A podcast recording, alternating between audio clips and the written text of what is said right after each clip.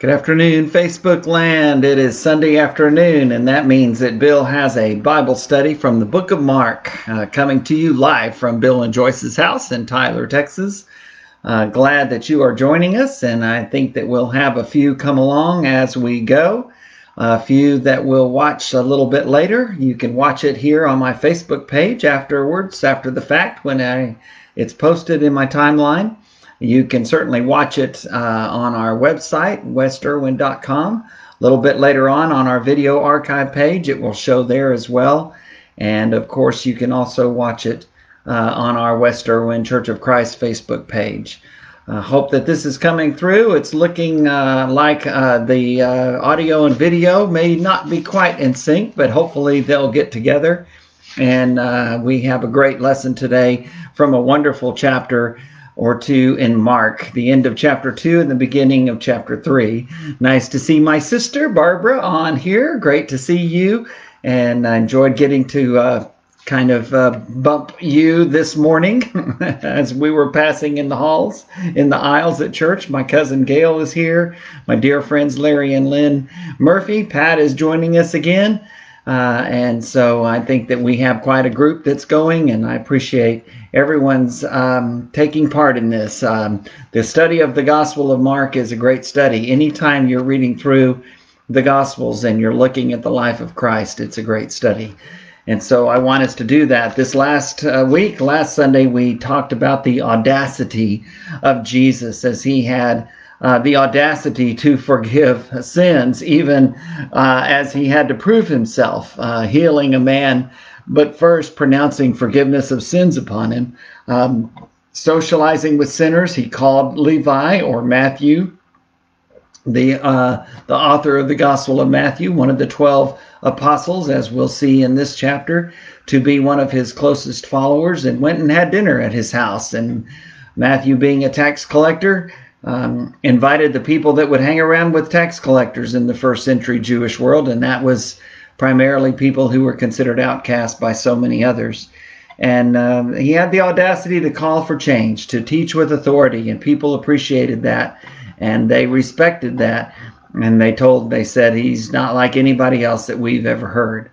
And that was the truth. And he still, you could say that same thing of him still. Um, so now we're going to get into some other events there at the end of Mark 2 and throughout chapter 3 that emphasize uh, Jesus beginning to develop that conflict with the Jewish leaders. And uh, also, we're getting to see a little bit of where his focus is going to be and where his uh, attention is going to be as he interacts with different people, including his own family. Uh, one of the things that um, Jesus comes into conflict with uh, the Jewish leaders over uh, very quickly, as we see here in Mark, and then throughout his ministry, is the uh, is his take on the Sabbath. The Sabbath, of course, being one of the Ten Commandments, certainly going back to the time of creation and uh, and so it's been a um, it's something that comes in pretty quickly in the ministry of Jesus Christ. So got a few more coming on, my dear friends, uh, Cindy and Eric Mosley, Joe and Lenny. Nice to see y'all. Uh, Susan Lay, great to see you, Susan. I enjoyed getting to holler at you across the auditorium this morning. Um, and my dear friend and sister Grace Hepler out of North Carolina, how I love her and appreciate her. Uh, so here we go uh, Mark chapter 2, beginning at verse 23. And um, uh, Jesus makes this great statement in uh, the last part of Mark 2 and the first part of Mark 3. Uh, the Sabbath is comes into the crosshairs between Jesus and his followers. And so we're going to read two instances, uh, two events that happen in the life of Jesus, and then we'll kind of look through them a little bit. So in Mark chapter 2, beginning at verse 23, one Sabbath, Jesus was going through the grain fields, and as his disciples walked along, they began to pick some heads of grain. The Pharisees said to him, Look, why are they doing what is unlawful on the Sabbath? He and this is kind of interesting because sometimes they ask the disciples about why Jesus is doing something. This time they ask Jesus why his disciples are doing something. Um, he answered, verse 25, Have you never read what David did? When he and his companions were hungry and in need, In the days of Abiathar the high priest, he entered the house of God and ate the consecrated bread, which is lawful only for priests to eat. And he also gave some to his companions. Then he said to them, verse 27 and 28 of Mark 2, the Sabbath was made for man, not man for the Sabbath. So the Son of Man is Lord even of the Sabbath. We'll come back to that, but let's read another instance uh, regarding the Sabbath. This doesn't happen at the same time, but Mark tells us in the beginning of Mark chapter 3 another time, Jesus went into the synagogue, and a man with a shriveled hand was there. Some of them were looking for a reason to accuse Jesus, so they watched him closely to see if he would heal him on the Sabbath. Isn't it tragic that that was their concern, not the well being of this man? Um, I, I, fear sometimes I have been like that too many times, and we have been like that too many times. It's why Jesus told uh, the parable of the Good Samaritan. Um, and uh, anyway, uh, let's keep reading. Uh, some of them, again, verse 2, were looking for a reason to accuse Jesus, so they watched him closely to see if he would heal the man on the Sabbath. Jesus said to the man with the shriveled hand, Stand up in front of everyone. Then Jesus asked them, Which is lawful on the Sabbath, to do good or to do evil, to save life or to kill? But they remained silent. What a great way Jesus takes to identify what is the real issue here. Verse 5 He looked around at them in anger and, deeply distressed at their stubborn hearts, said to the man, Stretch out your hand. He stretched it out, and his hand was completely restored. Then the Pharisees went out and began to plot with the Herodians how they might kill Jesus. Well, let's take a little bit of a closer look at these two instances and provide maybe a little bit of understanding along the way. Um, and at the end of chapter 2, there's this story of Jesus' disciples uh, in a grain field on the Sabbath. Uh, and they're hungry, and so they get some grain, which is unlawful uh, by the letter of the law to do on the Sabbath. Uh, six days you're to work, and then the seventh day you're to rest and worship. And here they are uh, providing uh, some kind of energy to get their uh, food. Um, it's interesting how that all works, and it's interesting how Jesus responds to them. He tells them this interesting story of David when he was fleeing from King Saul. King Saul was trying to kill him, and King da- uh, David, who would be king after King Saul dies, uh, would um, had done nothing wrong and uh, and yet he's having to run for his life. And so, in one of those instances, uh, in 1 Samuel 21, he finds himself uh, in the town of Nob, and it is uh, in the presence of one of the priests. And the priest is not a, Ahimelech, but rather uh, it is uh, Ahimelech and not his son Abiathar. Uh, and, Jesus, and Jesus talks about the time of Abiathar, who is the son of Ahimelech uh, that David has this interaction with.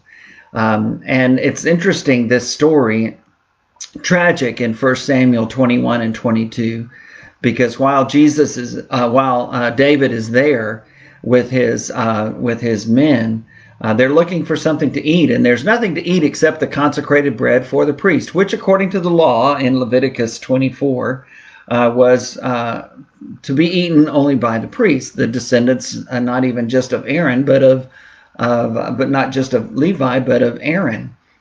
And uh, um, and so obviously uh, Ahimelech could could eat that, and the fellow priests could, but not um, not David. And yet David uh, does that, and they have a little bit of interaction to see how pure David and his men are and um, and the priest decides to go ahead and give that to them. But there's a man there, an Edomite, uh, the descendant of Edom, um, uh, by the name of Doeg, D-O-E-G, and he is one of King Saul's servants. But he was there; he had been detained, and he was there in the presence of the priest and of David. And he sees what happens. And later on, when King Saul is wondering what what's going on, why aren't they able to get uh, David? uh, Doeg uh, rats out on the this whole instance, and he says, "I was there.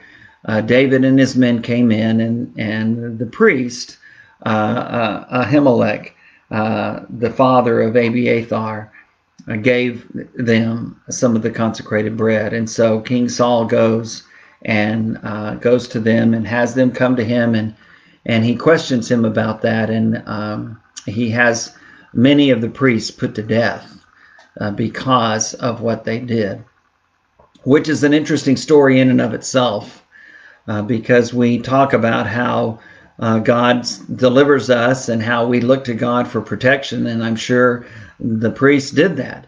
In fact, when he's interacting with Saul, he tells him, Look, there's no servant more loyal to you than, than David. Why are you after him? And yet he has him put to death and the others as well. Uh, his fellow Jews wouldn't do it, uh, but Doeg, the Edomite, um, he does. And I believe there are 70 of the priests that are that are put to death. Uh, it's a horrible, horrible story, and it's one of those stories where you realize, you know, God's protection is beyond this world, beyond this life. He doesn't always protect us from evil and from uh, difficulty and even from suffering in this life. And He didn't protect the priest that day, even though he had done a good, good thing. Uh, and David, um, one of the things that happens is uh, this man Abiathar that Jesus mentions is the only surviving priest. He's the son of Ahimelech, and and he flees and he goes to David, and David David tells him, "Look, I'm I'm the one responsible for the death of all of these priests." He says, "But the man who put them to death is and is threatening you now is threatening me also." And so uh, David is able to interact with him. But of course, as Jesus looks back on that very interesting story, uh, he's he's speaking to the Jewish leaders of his day, and he's telling them, "Look, uh, you need to look past the letter of the law, uh, because this happened in the days of King of, of uh, King David before he was even king, and uh, my disciples are doing nothing wrong. They are not desecrating the Sabbath as you might." Uh, think. And so it's very interesting uh, how that all works out. We remember the story of Hezekiah uh, and the Passover in Second Chronicles chapter 30. Uh, when uh, they were having such a great time of worship, having restored the Passover, one of the um, one of the things that Hezekiah does to try to bring reform uh, to the southern kingdom of Judah, and and they have such a great time that they extend it. And there are provisions in the law in Numbers chapter nine for uh, for that, but not simply because of that reason. Um, and and yet they are blessed, and God hears their prayers and accepts their worship. Well, those are those are very interesting and challenging circumstances. Uh, we can't use them as an excuse to just worship God any way we want because we want to. Uh, but it is to tell us, as as Jesus reminds us, don't don't miss the forest for the trees. Don't get so tied up uh, in uh, in some of the details that you seem to be so concerned about that you miss the more important things. Jesus uh, in in Matthew 23, as he's pronouncing these woes upon the religious leaders, the scribes and Pharisees, hypocrites, as he says in Matthew 23, he reminds them, look, you need to concern yourself with the details of the law, but don't lose the important matters uh, of, of, being concerned about loving others and being merciful, uh, just as uh, Hosea said, and as Jesus quotes when he calls, uh, when he is there with Matthew in Matthew chapter 9, and he says, Don't forget that God said, I desire mercy, not sacrifice. Doesn't mean that sacrifice and the details of worship are not important. Doesn't mean that at all. We see other instances in the Bible where it's emphasized how important that is. But at the same time, we recognize that um, that someone very special is standing before us, and the Jewish leaders failed to recognize that. Um, and and so Jesus offers up that commentary in verses 27 and 28. The Sabbath was made for man, not the other way around. Uh, which is greater, the Sabbath or the, the the humanity that it was created for? And Jesus says, not only is that true, but the one standing before you is Lord even of the Sabbath. And uh, I think that we need to remember these lessons as we try to apply them today. We have to be very careful, I think. But we also have to remember that there were some things that Jesus tried to bring our attention to as being of utmost importance. And I think we have to remember that. Uh, then, of course, that story beginning in chapter 3, this man with the shriveled hand. Um, it's just horrible that the religious leaders would be more concerned about Jesus breaking the Sabbath than they are about this man. It's, just, it's similar to the story in John 8 when they drag this woman caught in the very act of adultery, as it says, um, and throw her at Jesus' feet and say, What are you going to do? Are you going to judge her according to the law and pronounce uh, the sentence of death for adultery? Or are you going to be merciful and forgive like you seem to do? And they thought they had him. Uh, but Jesus, of course, as you know from that very familiar story, uh, tells them whoever is without sin can throw the first rock. And they all leave. And then he tells the woman herself, Look, I'm not going to accuse you and condemn you either, but you need to straighten out your life. You need to go your way and leave your life of sin. So he is faithful to the law, but he's also faithful uh, in being merciful to this woman, also a part of the law. Uh, here, uh, there's this man with a shriveled hand, and and Jesus uh, looks at them and he asks them this great question in verse 4 Which is lawful on the Sabbath, to do good or to do evil, to save life or to kill it? In other instances, he reminds them look, if you have an ox that falls into a ditch and it's on the Sabbath, you're not going to wait till Monday to save it. You're going to put out the energy and expend the energy to save that animal. And and and it's it's an idea of important and uh, and and needy and um, urgent aspects of the law uh, versus doing doing the right thing and remembering that the Sabbath was made for man, not the other way around. Uh, we're not uh, the servants of the Sabbath. Jesus says the Sabbath is our servant. It's a part of God's law, and we need to respect that and obey that, and He did. But he also recognized that here was a man created in the image of God who was suffering, and he deserved to be delivered, and Jesus could do that, and he did it right then. It's interesting how they respond to his question in verse 4 they remain silent. And I love the way Mark puts it because Mark, uh, others uh, give us an indication, uh, a story about this uh, incident as well. But it's Mark in verse 5 who says, He looked around at them in anger and deeply distressed at this, their stubborn hearts, said to the man, Stretch out your hand, and healed him.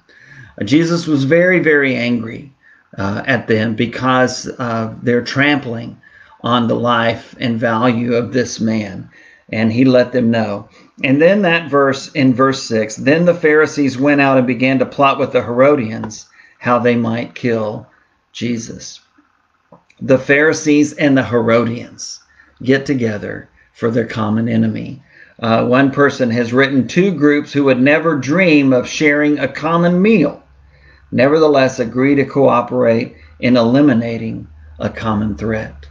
Uh, the Herodians were sympathetic to Herod, who was sympathetic to the Romans, obviously, and the, the Jewish leaders, the Pharisees, very strict adherence to the law, observer, observing the law, but they were able to work together uh, to try to destroy Jesus. And ultimately they did, but not really. Not really. Well, we continue on reading through the book of Mark uh, in Mark chapter 3, and we'll give a little bit of a, a summary of these and just read them, read through as we go. Uh, Mark 3, verse 7 Jesus withdrew with his disciples to the lake, and a large crowd from Galilee followed that northern province uh, in the Holy Land. Uh, Galilee was his home base, where Capernaum was, where he grew up in Nazareth, where the Sea of Galilee was. Uh, of course, Judea in the south, where Bethlehem and Jerusalem were, and Samaria uh, in the middle. Uh, when they heard about all he was doing, many people came to him from Judea, Jerusalem, Idumea, and the regions across the Jordan and around Tyre and Sidon. They basically came to him from everywhere around. Because of the crowd, he told his disciples to have a small boat ready for him to keep the people from crowding him. For he had healed many, and those with diseases were pushing forward to touch him. Wouldn't you? I certainly would. Whenever the impulse, uh, whenever the impure spirits saw him, they fell down before him and cried out, "You are the Son of God!" But he gave them strict orders not to tell others about him, and we've seen that uh, throughout the Gospels, including here in Mark. And in Matthew chapter 12 and in other places, Jesus gives a, the, the gospel writer gives a little bit of a reasoning why Jesus would command them to be silent. It brought a lot of trouble on him. It kept him from being able to move about. He didn't want to draw attention to himself because of his humility, and uh, that was in fulfillment of scripture from Isaiah. He wouldn't ring his own bell, he wouldn't toot his own horn, but he also recognized that uh, it was important not to rush things. And he knew that there would come a time when people would be openly confessing his name, and ultimately he would die on the cross because of it. And then he appoints the 12 apostles. Uh, it's interesting that in Luke's version, in Luke 6, uh, he spends the night in prayer and then calls these 12 men to be apostles. Verse 13 Jesus went up on a mountainside and called to him those he wanted, and they came to him. He appointed 12 that they might be with him and that he might send them out to preach and to have authority to drive out demons. Uh, these are the 12 he appointed Simon, to whom he gave the name Peter, Simon Peter, James, son of Zebedee, and his brother John. Uh, to them he gave the name Bo- Boanerges, which means uh, sons of thunder. And remember, James is the first one, the first of these apostles who will be killed for the faith in Acts chapter 12, uh, John's brother. And these three are named first Peter, James, and John, and they're the three that are especially close to Jesus during his ministry. They're the three that go with him into the room when he heals the daughter of Jairus and raises her from the dead. Uh, they are the three who are on the Mount of Transfiguration, and they are the three who go a little bit farther with Jesus in the Garden of Gethsemane uh, just before he is betrayed and killed. And then verse 18 Andrew, Simon Peter's brother, who is responsible for bringing Peter to Jesus. Uh, Andrew is mentioned. And then Philip, Bartholomew, also called Nathaniel, Matthew, who has been called Levi, but here on out he was referred to as Matthew. Levi, the Hebrew name.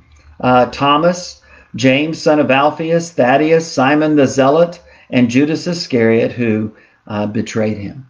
These are the 12 who would be closest and most involved with Jesus in his ministry, and who I believe in Acts chapter 2 would receive the Holy Spirit in an extraordinary way and be uh, speaking in uh, other languages and able to pass that gift along of uh, the miraculous, extraordinary acts uh, of the Holy Spirit. Verse 20 uh, Then Jesus entered a house, and again a crowd gathered, so that he and his disciples were not even able to eat. When his family heard about this, they went to take charge of him, for they said, He is out of his mind. I think if we give them the benefit of the doubt, his family was very worried about him. Uh, but here they say he's out of his mind. Other other times he has a devil. He has a demon inside of him. They they think that he's lost it because he refuses to take care of himself and has thrown himself into this ministry. They think in an unhealthy way. We're going to read more about his interaction with them at the end of this chapter. Uh, but we have to remember that what this indicates is that they were not believers in him yet. And it's interesting, as we have said, his mother Mary uh, uh, with her other children, Jesus' half brothers and sisters, including James and Jude, who would write those two books of the New Testament, and James, who, according to Acts, uh, was one of the primary leaders of the church at Jerusalem. Uh, in addition to the apostles, of course, but he is mentioned as the one who is especially significant and, and actually takes the lead in the discussion in Acts 15 when they meet in that conference at Jerusalem to discuss what they need to require of these new Gentile converts. Um, verse 22 of Mark 3 And the teachers of the law or scribes who came down from Jerusalem said, He is possessed by Beelzebul, by the prince of demons, he is driving out demons. Another name for Satan. Uh, so Jesus called them over to him and began to speak to them in parables. So he first of all responds to this, you're driving out demons by the power of Satan himself. Um, he first of all responds to them in a logical way, and then he responds to them theological. Um, how can Satan drive out Satan? Verse 23. If a kingdom is divided against itself, that kingdom cannot stand. If a house is divided against itself, that house cannot stand. And if Satan opposes himself and is divided, he cannot stand. His end has come. In fact, no one can enter a strong man's house without first tying him up. Then he can plunder the strong man's house. And so he gives these little very quick illustrations, very quick parables, a very, very quick metaphors talking about, hey, look, this you're not being logical here. uh, you don't, you know, th- there's a reason why they say divide and conquer. There's a reason why that's the strategy because they're weaker. And so Jesus says, look, Satan is not going to fight against himself. Uh, a person in a home that has a strong man, in this case, Satan, uh, the way to get to the possessions, you have to deal with the strong man first. You have to deal with the with the head of the house first. Um, and a divided house is easily overtaken. Uh, so Jesus says that's not logical, but then he goes a little bit further. Uh, in very similar ways, he says some of the same things uh, in Matthew chapter 12 as he talks about this sin against the Holy Spirit. Um, and so we read starting in verse 28 uh, Truly I tell you, people can be forgiven all their sins and every slander they utter, but whoever blasphemes against the Holy Spirit will never be forgiven. They are guilty of an eternal sin. He said this because they were saying he has an impure spirit. And so we ask ourselves, what is Jesus talking about here? And we read about that again in Matthew chapter 12. And and um, I had a lady in Arlington, Texas, when I was there, who came through our Hearts and Hands ministry, and she um, we helped her with some food and clothing. And we always would ask. I would be there on some days. My dear friend and brother Ken Smithson would be there on some days, most days and and we would ask if there was anyone who wanted to talk to somebody about about the Lord, about the Bible, if they had a question or needed to, needed prayer, uh, we would pray with them. And one lady came to me and she said, "Yeah, I have a question," and it was about this very thing, about the unpardonable sin.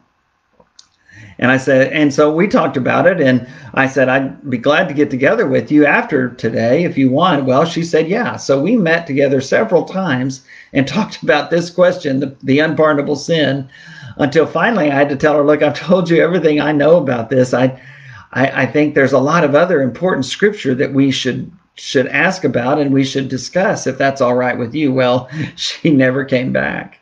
She had this issue, her pet issue, and I think she was using it as an escape to not deal with the rest of the teaching of Scripture. And I think sometimes we do that too. We find that passage of Scripture that excites us, that interests us, that maybe confuses us even, and we won't let that one go. And we lose the rest of the 66 books of the Bible in the process. I think people who get lost in those end of the world prophecies um, that we see so prevalent even still today, um, that's a problem because there's so much other teaching of Scripture.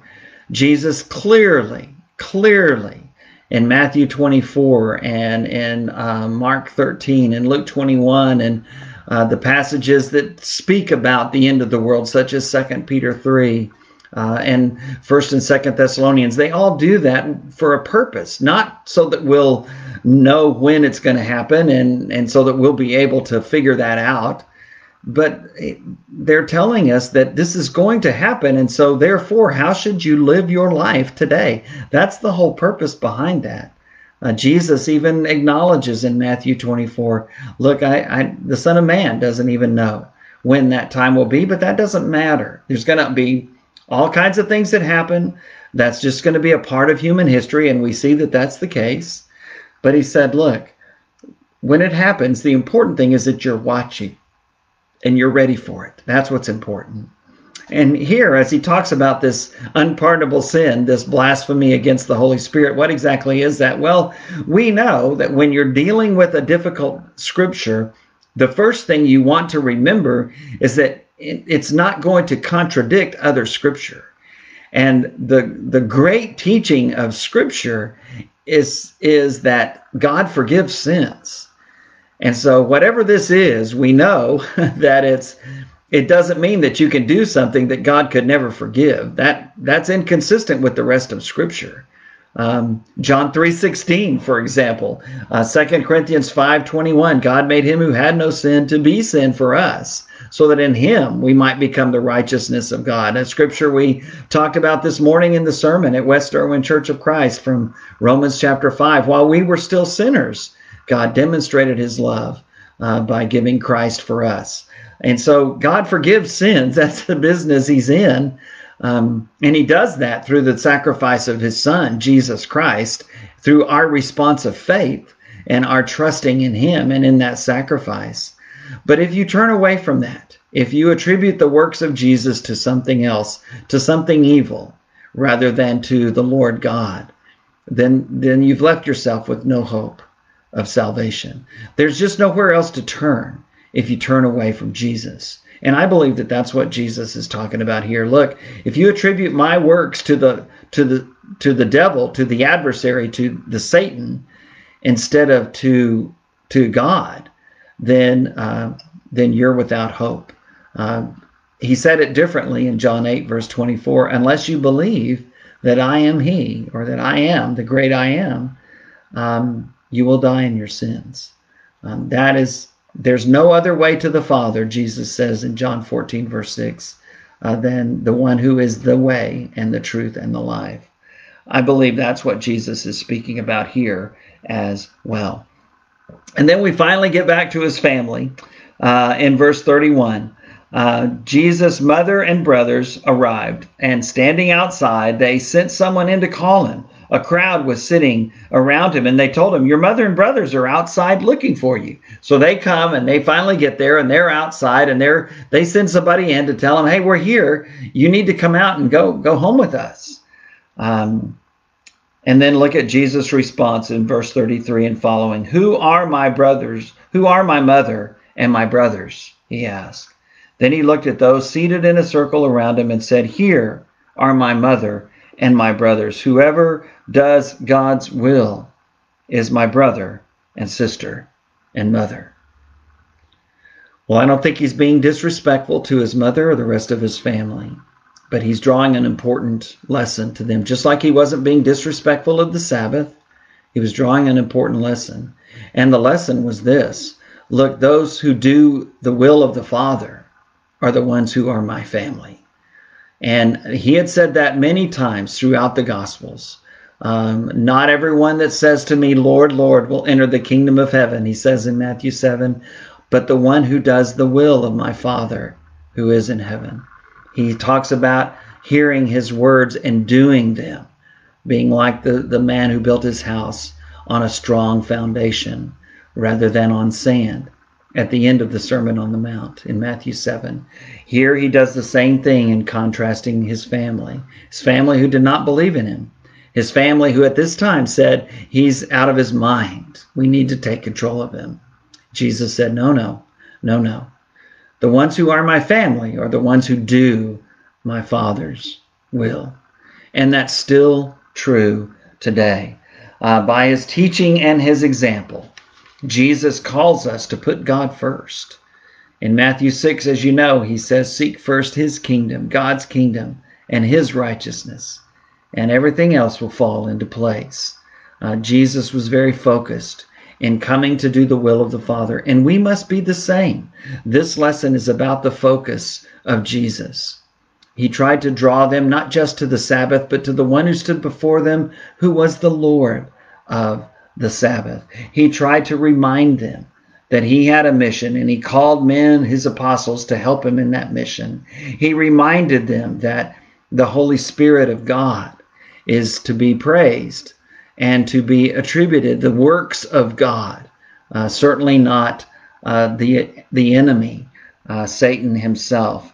And even now with this family, calls us to focus on God, causes uh, calls us to have the right priorities, to put God first, and then our family uh, and ourselves, and then the other aspects of our lives. But we must put God uh, and His Word and His church first, and call on ourselves to do the work of uh, of the Father.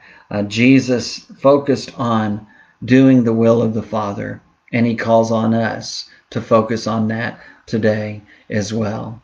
Look forward to being with you again uh, on Tuesday and Thursday as we look at the book of Colossians, and a week from today again as we get back into the Gospel of Mark and look at Mark chapter 4. God bless.